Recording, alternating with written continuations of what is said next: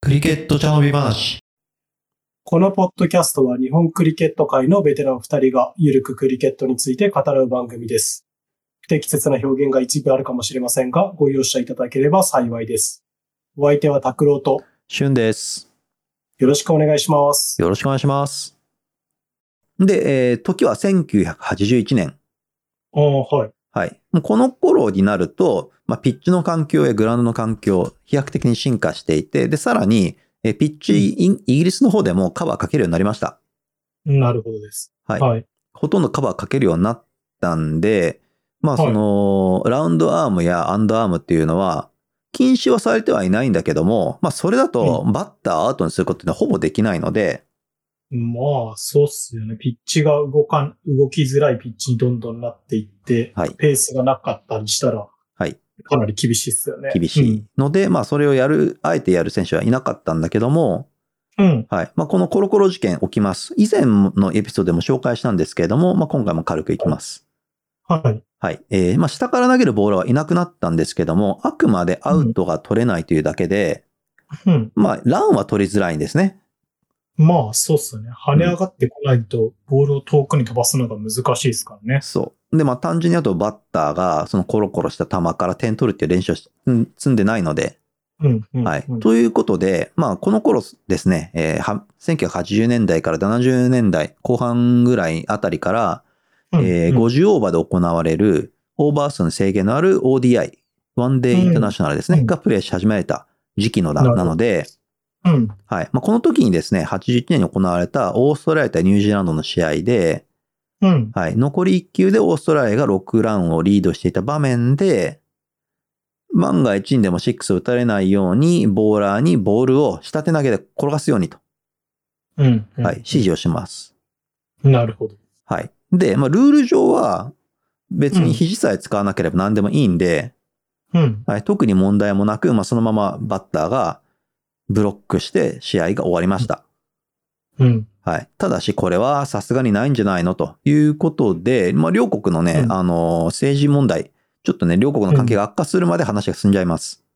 うん。うん。うん。うん。うん。はい、なんで、まあ、こんな摩擦が起きたということで、うん。今度は逆に肩ようり、ん肩のラインより下に腕を下げて、ボーリングするとノーボールになっちゃいますよと。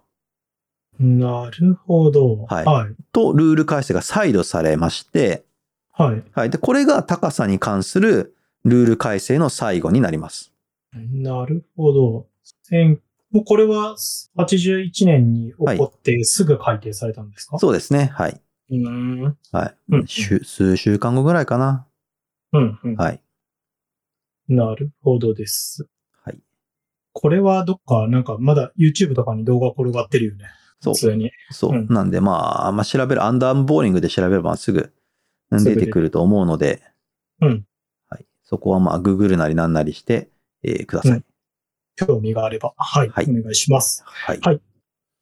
はい。で、次いきます。次はですね、えータンパリング期、1979年あたりからのタンパリング期になります。うん。はい。まあ、このね、えっ、と、アンダーアーム事件の前後ですね。うん。先ほども言った、えっ、と、アジア諸国、はい。はい、のピッチの影響でスピーナーが多かったというえボーラー陣だったんですけれども、パキスタンですね。アジアのパキスタンからまたイノベーションが、えー発生します。はい。はい。これがですね、まあ、この前のクリケット用語集でも説明しましたリバーススイングになります。うーん。思った方向と反対に曲がっていくスイングみたいなはい。説明をした気がします。はい。はいまあ、クリケットボールっていうのは基本的に新しい時ですね。まあ、ラッあの、ボールが硬くて、ラッカーが塗りたくられていって、一番軽い時。うん。はい。これが一番空中で変化、えーしやすいと。うん。うんはい。で、まあ、そこからだんだんだんだん変化量が少なくなっていくので、うんはい。まあ、当時はですね、そのフィールダーたちが、ボールを服でゴシゴシゴシゴシ磨いて、うん。ね、そのズボンが赤くなるまでゴシゴシ磨いたりと、ちゃんとボールをケアしてましたと。うん。はうい。ということだったんですけれども、まあ、ある頃からですね、うんはいそれこそ60オーバー、70オーバー、80オーバー近くまで投げられて、もうボロボロで、スイングももうほほぼしないようなボールが急に思っはい。思っていなかった方向に変化をし始めます。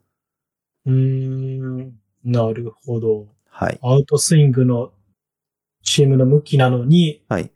インスイングして向かってくるみたいな。はい。のようになったりうん、えー不可解な変化をするようになります。はい。はい。で、まあ、誰が一番最初にそれを発見したかっていうのは伝わっていないんですけれども、はい。まあ、テストマッチでそれが初めて確認されたのが、うん。 1979年、オーストラリア対パキスタンの試合。はい。はい。投げたのは、えーサルファーズ・ナーズという選手。はい。はい。で、彼自身はですね、まあ、ミディアムペーサーで、まあ、うんボーリングの記録もそこまで、えーいいものではない選手でした。うーん。はい。なるほど。はい。で、このパキスタンとオーストラリアのテストマッチで、えーオーストラリアがですね、最後、えーフォースイニングの方で382ランのターゲットを追いかけてました。 382ランをオーストラリアが追っかけてた。追いかけてた、うん追いかけてましなるたほど。はい。うんまあ、結構、あのー後半のターゲットとして大きいんで、無理かなっていう感じだったんですけれども、うん。はい。あの、当時のね、エースバッターのアラン・ボーダー、後の、はい後のオーストラリア代表のキャプテンを務めるアラン・ボーダーがかなり調子が良くて、うん。うん。えーセンチュリーを達成して、オーストラリア305ランの3ウィケット、あ、これはもう、これはもうって感じのシチュエーションですねシ。チュエーションですね。はい。うん、で、えーもう70オーバー、80オーバー過ぎなっていて、もうこれはそう、オーストラリア間違いないだろうと思った、えー矢先にですね、このサルファーズがボールを持ちます。うーん、うん、そして、ボールがものすごい変化をし始めます。うーん。はいまずは、さっきのセンチュリーを達成したばかりのアラン・ボーダーをボールドにすると、はい。その後の、えープラス32球投げた後、えー7ウィケット取ります。おうおうこのスペルで。で、最終的にこのサルファーズはこのイニングで9ウィケットを取って、パキスタンを勝利に導きます。ほーなるほどです。はい。で、この33球のスペルのうち7ウィケットを取って、えー打たれたランは1ランでした。ほーはい。じゃあもう、このボールを操ってたってことですね、完全に。それぐらい、はい。もう衝撃的な。もう今でもね、えっ、と、多分ググれば、このと当時の、えー試合か、あとはそのラジオ解説とか出てくるんだけども、うんもう解説者も唖然としてた。うん。うん、なんだこの変化みたいな感じで唖然としてたんで、これも機会があればググってみてください。うーん。はい。で、えまあ、この過去ね、そのグーグリーを発明したボサンケットが、同じチームメイトの南アフリカのボーラーたちにグーグリーを受け継いだように、うん。このリバーススイングのスキル、技術というのも、まあ、同僚のパキスタンのボーラーたち。はい。はい。まあ、一番有名なのがイムラン・カーンとかですかね。はい。はい。はい。に受け継ぎ、で、そのイムラン・カーンなどが、今度はイングランドのカウンティークリケット、プロ、プロリーグでプレーするようになると、うんまあ、そこのまたチームメイトとかに受け継いでいったりしていいきました。なるほどです。はい。うんで、そうやって連覇してったんですね。そうで。すね。はい。まあ、このね、あの変化については、うん。まあ、これも用語集で解説したんですけども、何をしたかっていうと、要はタンパリングですね。うん。不正改造とか、そんな意味ですかね。そうです。あの、まあ、ボールに傷をつけたりとか、うん。はい。あとは、えー、唾に何かを、うん唾以外。のものを含んで磨いたりとか、うん。うん。あとはシームを、えっ、と、糸ですね。シームを手で取ったりとかうん。うんしていました。なるほどです。はい。まあ、さっきのね、イムラン・カーンとか、確か、ビールの、ビールじゃないか、ハッピービールか、ビール瓶の王冠とかを使って傷つけたりとか。うん。はい。で、まあ、アンパイアはなんか怪しいなと思いつつも、ちょっと黙認したりとか。うん。はい証拠がつかめない時代だったかもしれないしね。そうですね。で、まうあ、んこのリバーススイング以前からもうやっぱタンパリングっていうのはずっともう本当に初期の頃からずっと行われてきたものなんだけども、うん。まあ、おまあ、ここは、ここら辺からやっぱ推測になるけども、まあ多分サルファズあたりが、ここをこうして傷つけたりとか、ここをこうしてシーム取ったりすると、リバースになるよっていう、まあ仕組みを編み出したんでしょうね。うん。なるほど。はい。その、思いつきでやってたけど、それをテクニックとしてはい。ってことですかね。そうですね。うん。うん。はい。なんで彼らはこれは、えー、タンパリングではなくてアートだと。な るほど。これはアートなんだというふうに、えー自分では呼んでいました。じゃあ、しょうがないですねし。ょうがないですね。はいはい。まあ、そういった、まあ、おおらかな時期を経て、はい。えーおそらく、まあ、皆さんの記憶にも新しい、えーサンドペーパーゲートが起こりました。あーオーストラリア代表が南アフリカでやったやつ。はい。オーストラリア代表が南アフリカとのテストマッチで、はい。えーチームの若手に紙やすりを渡して、これで、えーやれと。うんうん。うん何かは言えないがやれとうん。言ってやったんですけども、うんまあ、カメラでバッチリそれが映ってたので、アンパイアたちがそれを見て、おいおいおいと、それをポケットの中見せてみって言って出てきたのがその紙やすりでしたと。うん。はい。あれですね。あの、サングラス拭きの袋の中にはい。入ってたやつですね。はい。はい。で、これ何が面白いかというと、結局、このサンドペーパー事件、紙やすり事件の前にも、タンパリングで、えー検挙された例はいくらでもあるんですね。まあ、そうっすよね。はい。うん。ただし、まあ、ICC 上のルールでは、出場停止とかは何もなく、うん。えーマッチフィー15%のペナルティとかね、うん。うん。結構軽めの、えーペナルティでした。うん。うん。そうだね。たはい。ただし、まあ、これやったのがオーストラリア。うん。特に、これが何が、あの、いけなかったかと、何が、その、国民の感情を逆なでしたかというと、うん。結局、チームの中のシニアプレイヤー、うん。先輩であるデイビッド・ワーナーですね。うん。うん彼が、まあ、チームの一番若手にやれと指示したと。うん。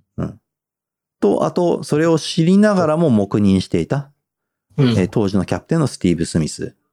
うん。このやり方があまりにも汚いと。うん。うんということなので、国民から大ブーイングが起きて、結局クリエットオーストラリアの方から、まあ1年出場停止、うん。うん、というような判定があの下されたと。うん。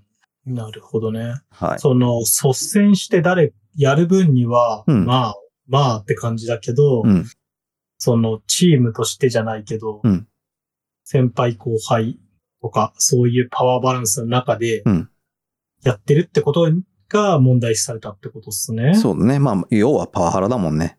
う。ん。そう。そうですね。で、もうバンクラフト戻れなくなっちゃったしね。あ、そうそう、その若手の、うんえっ、と、キャメロン・バンクロフトという選手は、まあ、バッターのね、格としては、実績としてはワーナーやスミスよりも下だったんで、うん。まあ結局その後もなかなか代表に呼ば、呼ばれないと。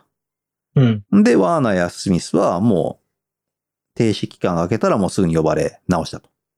そうっすね。そう。いうことなんで、まうん。あ、あーどうだろう。ワーナーとかもね、結局その、謝罪とかもあんまりせずにっていうことだったんで、まあ、オーストラリア人からぶっちゃけ嫌われている選手ではあうるん。かなと。うん。ううんん。なるほどね。そうそう。まあ、事情を知らなくて、まあ、プレイスタイルが好きだっていうね、ファンはいっぱいいるけども、世界には。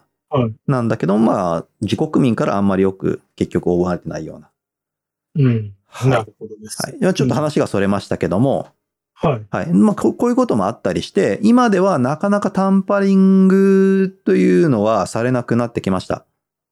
うん。ということなんで、リバーススイングもほぼ見かけなくなってきたな、とうん。うん。いう感じですね。なるほどです。はい。うん。はい。じゃあ、これはもう、もしかしたら見ることがないかもしれないってことですね。そうだね。やっぱりそのテストクリケットとかで、まあ、その偶然いい感じに傷が入ったりとか、うん。うん、しでもしない限りはもう見られないかなと。なるほどです。はい。で、ちなみに野球の方でも、これタンパリングっていうのは黙認、うん、されてきた時代がありました。そうですね。ははい。い。うんただし、まあ、これはですね、野球はもうフルトス、うん。ノーバウンドで投げる世界なんで、はい。その思いのよらぬ変化をして、バッターの頭に当てて、えー亡くなったという事件があってからは、もうパタンパリングは禁止になったし、うん。あと少しでもね、汚くなってたとか傷がついたりすると、ボールをね、交換するようになりました。そうね。はい。なんで、まあ、クリケットはね、その一球をずっと使い続けるっていうユニークな競技なんで、うん。はい。まあ、だんだんとね、このタンパリング、ややっと野球基準になってきたのかという感じです。なるほどです。はい。で、えーはい次はですね、うん。またスピンに戻ります。はい。はい。これですね、時は1999年。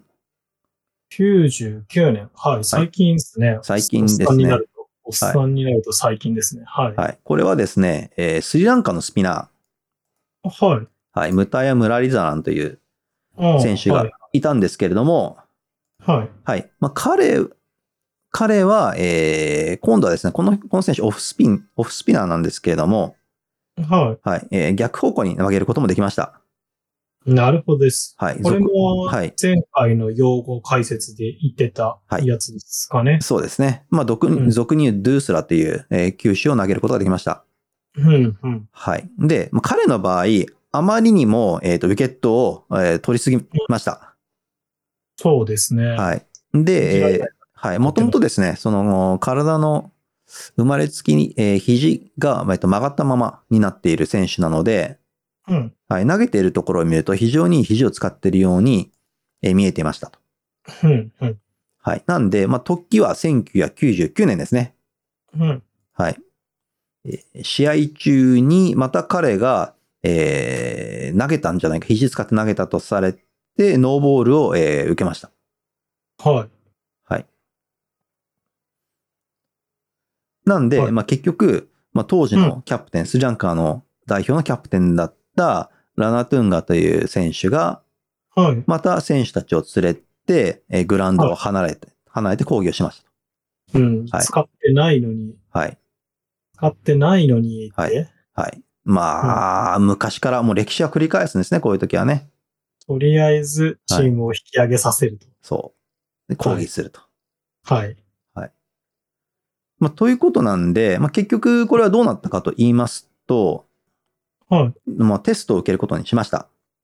はい。で、オーストラリアの研究機関に行って、えー肘はいえーは、確かに、えっ、と、もともと生まれつきで曲がってるけども、肘を使っていないとうん。いうのを、えー証明して、めでたく投げれるようになりました。なるほどです。はい。で、まあ、さらにその研究で分かったのが、うん。えーボーラーたちはみんな、えー何かしら肘を使ってますと。うん。はい。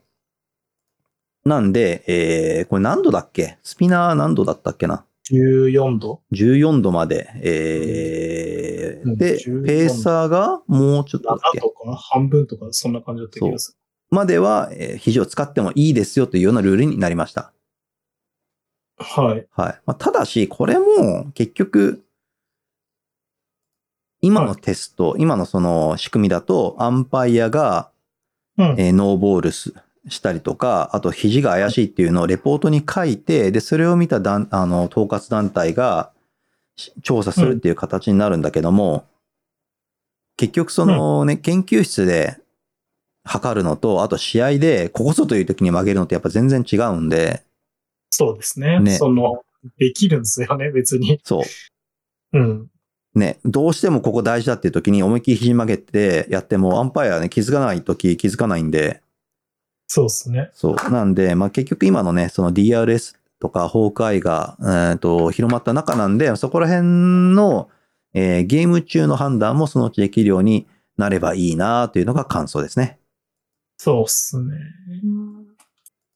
うんこれは難しいけども、なかなか、その、 なかなかね、えっ、と、日本でも結構怪しい選手はいるんだけども、うん。うん、やっぱりそのボーラーに、ボーラーにとっての一番のショックっていうのは肘曲がってるよって指摘されることなんで、う。うんん、なかなかセンシティブな問題ではあります。そうね。はいうん。はい。えっ、と、また話それました。はい。はい。じゃあ、えーまあこ、これまでね、えっ、と、歴史を振り返ってきたんですけども、じゃあ、今の現代のトレンドはどうなのかとうん。ういん。うことを見ていきたいと思いますが、はい。はい。まずね、現代のボーリングのトレンドといえば、まずは、フィジカルトレーニングのえ、えーの影響、まあ、プロ化には、プロ化に伴うフィジカルトレーニングによって、えー球速が上がったことですね。うん。うんはい。昔はね、多分130キロ後半ぐらいでもうファーストボーラー扱いになった。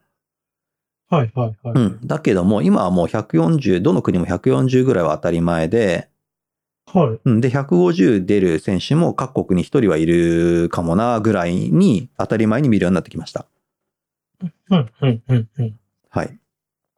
えーそして次にですね、えー T20、20オーバーの試合が増えたことによって、はい。はい、えーアウトを取るよりもいかに、えーうん失点を抑えるか、うん、うん。はうい。んこれらに重きを置いたテクニックが増えてきます。なるほど。はい。具体的には、えー同じフォームで球速を落とす、えー野球でいうところのチェンジアップ。はい。はい。うんそれから、えーワイド幅、ギリギリに投げるコントロール。うん。はい。こちらですね。こちらが、えー技術として増えてきています。そうですねう。んチェンジアップと、ワイドヨーカはい。で、なんでこんなにね、チェンジアップ普及するのにかかったかっていうと、ー。うん。その2イニング制のテストクリケットだと、結局アウトにならなければいいので、うん。バッターはもともとアグレッシブに振ろうとしてないことが多いと。うん。うん。なので、チェンジアップ投げてもブロック、ブロックがより簡単になるだけで、特に意味はなかったと。うん。はい。なんだけども、今、もうほぼ100%振りに来ている試合形式だと、まあ、野球と同じだよね、やっぱり。うん。野球もみんなね、その、打とうとしてる、全力で振ろうとしてるんで、チェンジアップが効くので、うん。うん。なので、まあ、いろんなテクニックあるにせよ、最終目的としては、球速を遅くしてタイミングを変える。うん。うん。普通のボールでも、あとバウンサーとかもね、スローバウンサーとかも結構増えてきたんで、そうですね。はい。まあ、そこら辺の技術が多くなってきましたと。うん。はい。で、次に、えー、次に来たのが、えーウォブルボールですね。うん。はい。これは何かというと、以前は、えーシームを当てて変化させる、もしくはスイングで勝負するっていうのが多かったんだけども、はい。えーちょっとす、えーとシームを傾けて持つことによって、うんえーシームに当てたり当てなかったりして変化させると、うん。はい、いうような球を投げる選手が増えてきました。そうですね。いトレンドですね。トレンドですね。はい。で、これはな、これ何から引き起こされたかというと、これはピッチではなくて、うん今度はボールの方ですね。うん。うん。はい。ボールの方で引き起こされることになりました。うん。はい。これは、えーっとですね、10年から20年前ぐらいに、はい。あのーオーストラリアのファーストクラス、それからテストマッチで使われていた、クッカブラ製のボール、うん。クッカーのボールが、えーっと、一時期柔らかくなったんですね。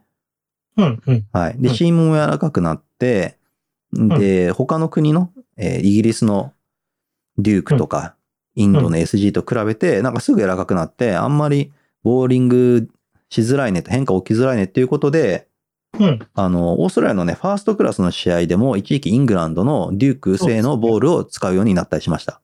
うん。はいで今戻ってるんじゃないかな。そうそうそうって感じですけどそう。はいで、それに期間を覚えたクッカブラが、うん。シームをちょっと固めて、うん。硬くして、えー変化しやすいようにしましたと。うん。うんはい。で、えー先ほど前述のウォブルボール、シームにやって当てなかったりというような持ち方で投げてる選手が増えてきました。要するに、その、シームを立てて投げてピッチする場所ってシームだから、そこがやっこいと、はいうん、俺が動かないけど、はい尖ってて硬いと、はいまあ当たった瞬間、その、面、面、はいこの弧を描いてるところに当たって、はい横とかに動いたりするよってことですね。はい。そでう。そうですさらね。に、ぐ、ぐ、ぐにゃぐにゃじゃないけど。はい。ランダム性を持たせることによって、投げてるボールはもうわかんねえと。は。い。でまあ自分がわかんない変化っていうのが一番強いんで、そうですね。い読み合い、読み合いがもう効かないですからね。はい。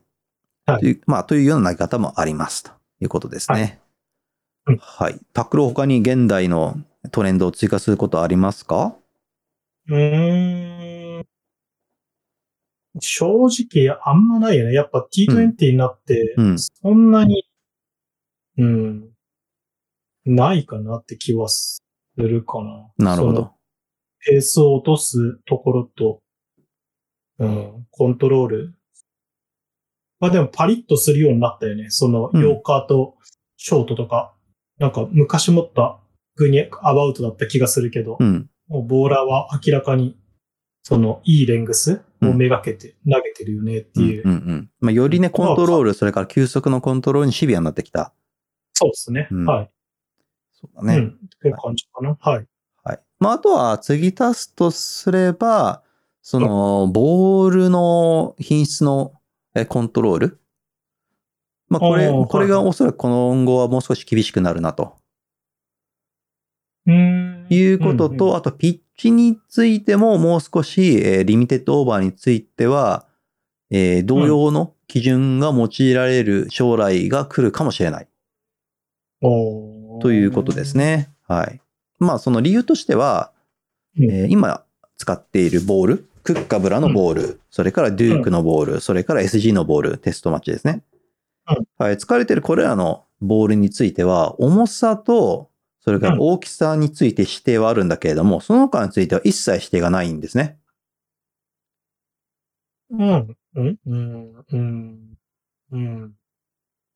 はい。なるほど。はい。で、これを例えば野球と比べると、野球っていうのは反発係数がこれぐらいで、で、ボールの握りやすさはこれぐらいで、みたいな、細かい指定がいちいちあると。うん。ですなるほどね。はい。で、さらにメジャーリーグとか、あとはまあ日本もそうかな。えっ、と、うんメジャーリーグで使われている公式球のローリングス、うんっていうのは結局、株式のシェアもメジャーリーグ、うー機構が持っているんで、うん。これらの記事に収めなさいよっていう、えー口を出せると。うー。うんんなるほどね。はい。一方、まあ、クッカブラとか、あとデュークとかっていうのは、まあ、ただの、ただのちっちゃな会社なんで、うん。うん、それらの研究が全くされていない。うん。なるほどね。そう。手縫いで、まあ、うんこの大きさとこの重さになっていて、まあ、大体丸っこけりゃいいかなっていうぐらいの意識でしかやってない。う。うん。うん。ということなんで、まあ、そこら辺に、ひょっとしたらこれから T20 のフランチャイズクリケット、ね、うん IPL とかが全世界展開して、1年間ずっとやり続けるようになったら、まあ、そこのリーグのボールっていうのは多分確立されるはずなので、うん。うん。はい今、そのリミテッドオーバーの発給っていうのはもう100%クッカなので、うん。まあ、それが変わる日も来るかもしれませんと。なるほどね。じゃあ、IPL がうん。クッカブラの株のうん60%ぐらいを持って、そう。うんこうこの基準で作りなさいって言って、そ作らせたりとか。う。か、とか。とか、まあね、例えばその今シーズンはランが入りすぎたんで、うちんょっとボールの反発件数を抑えましょうとか、そういったコントロールもフランチャイズクリケットの、えー統括団体でできるようになると。なるほど。過等級が生まれるってことですね。そうだね。ははいい。で、まあ、あとさらにピッチだねうん。はい。ピッチの方も最近だんだん、えっ、と、ハイブリッドのピッチうん人工芝と、それからターフを混ぜたハイブリッドピッチっていうのが、国際大会でも使用が認められてきたんで、うん。うん。まあ、それを使うと、その、クオリティコントロールがこれも楽になる。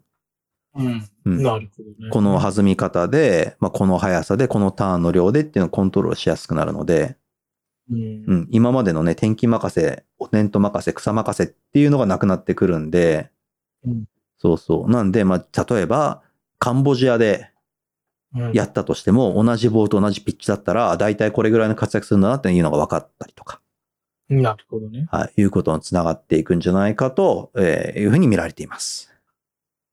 うん。はいなるほどね。なかなか、うん。まあ、それどうなるんだ、どうなるかは、まあ、結果が出ないとわかんないけど、うん。失われるものも多いかもな、と思う気もするよね。そうだね。まあ、下手投げや、あとラウンドアームが失われたように、うんまあ、今現在あるボーリングの技術やトレンドも、まあ、失われていったりするんじゃないかと。うんいうことですね。それがいいか悪いかは、まあ、知らないし、はいみんながそれを望むなら、それが正解かもしれないんで、はい。はどんな未来が来るか楽しみに待ってましょう。はいというとこですかね。はい各種 SNS で配信や我々の活動に関する情報をお知らせしております。ぜひフォローをお願いします。補足ブログも細々とやっておりますので、興味のある方はアクセスしてみてください。各エピソードは毎週金曜日に配信していきます。試合や練習に向かう途中にぜひお聞きください。それではまた次のエピソードでお会いしましょう。さようなら。さようなら。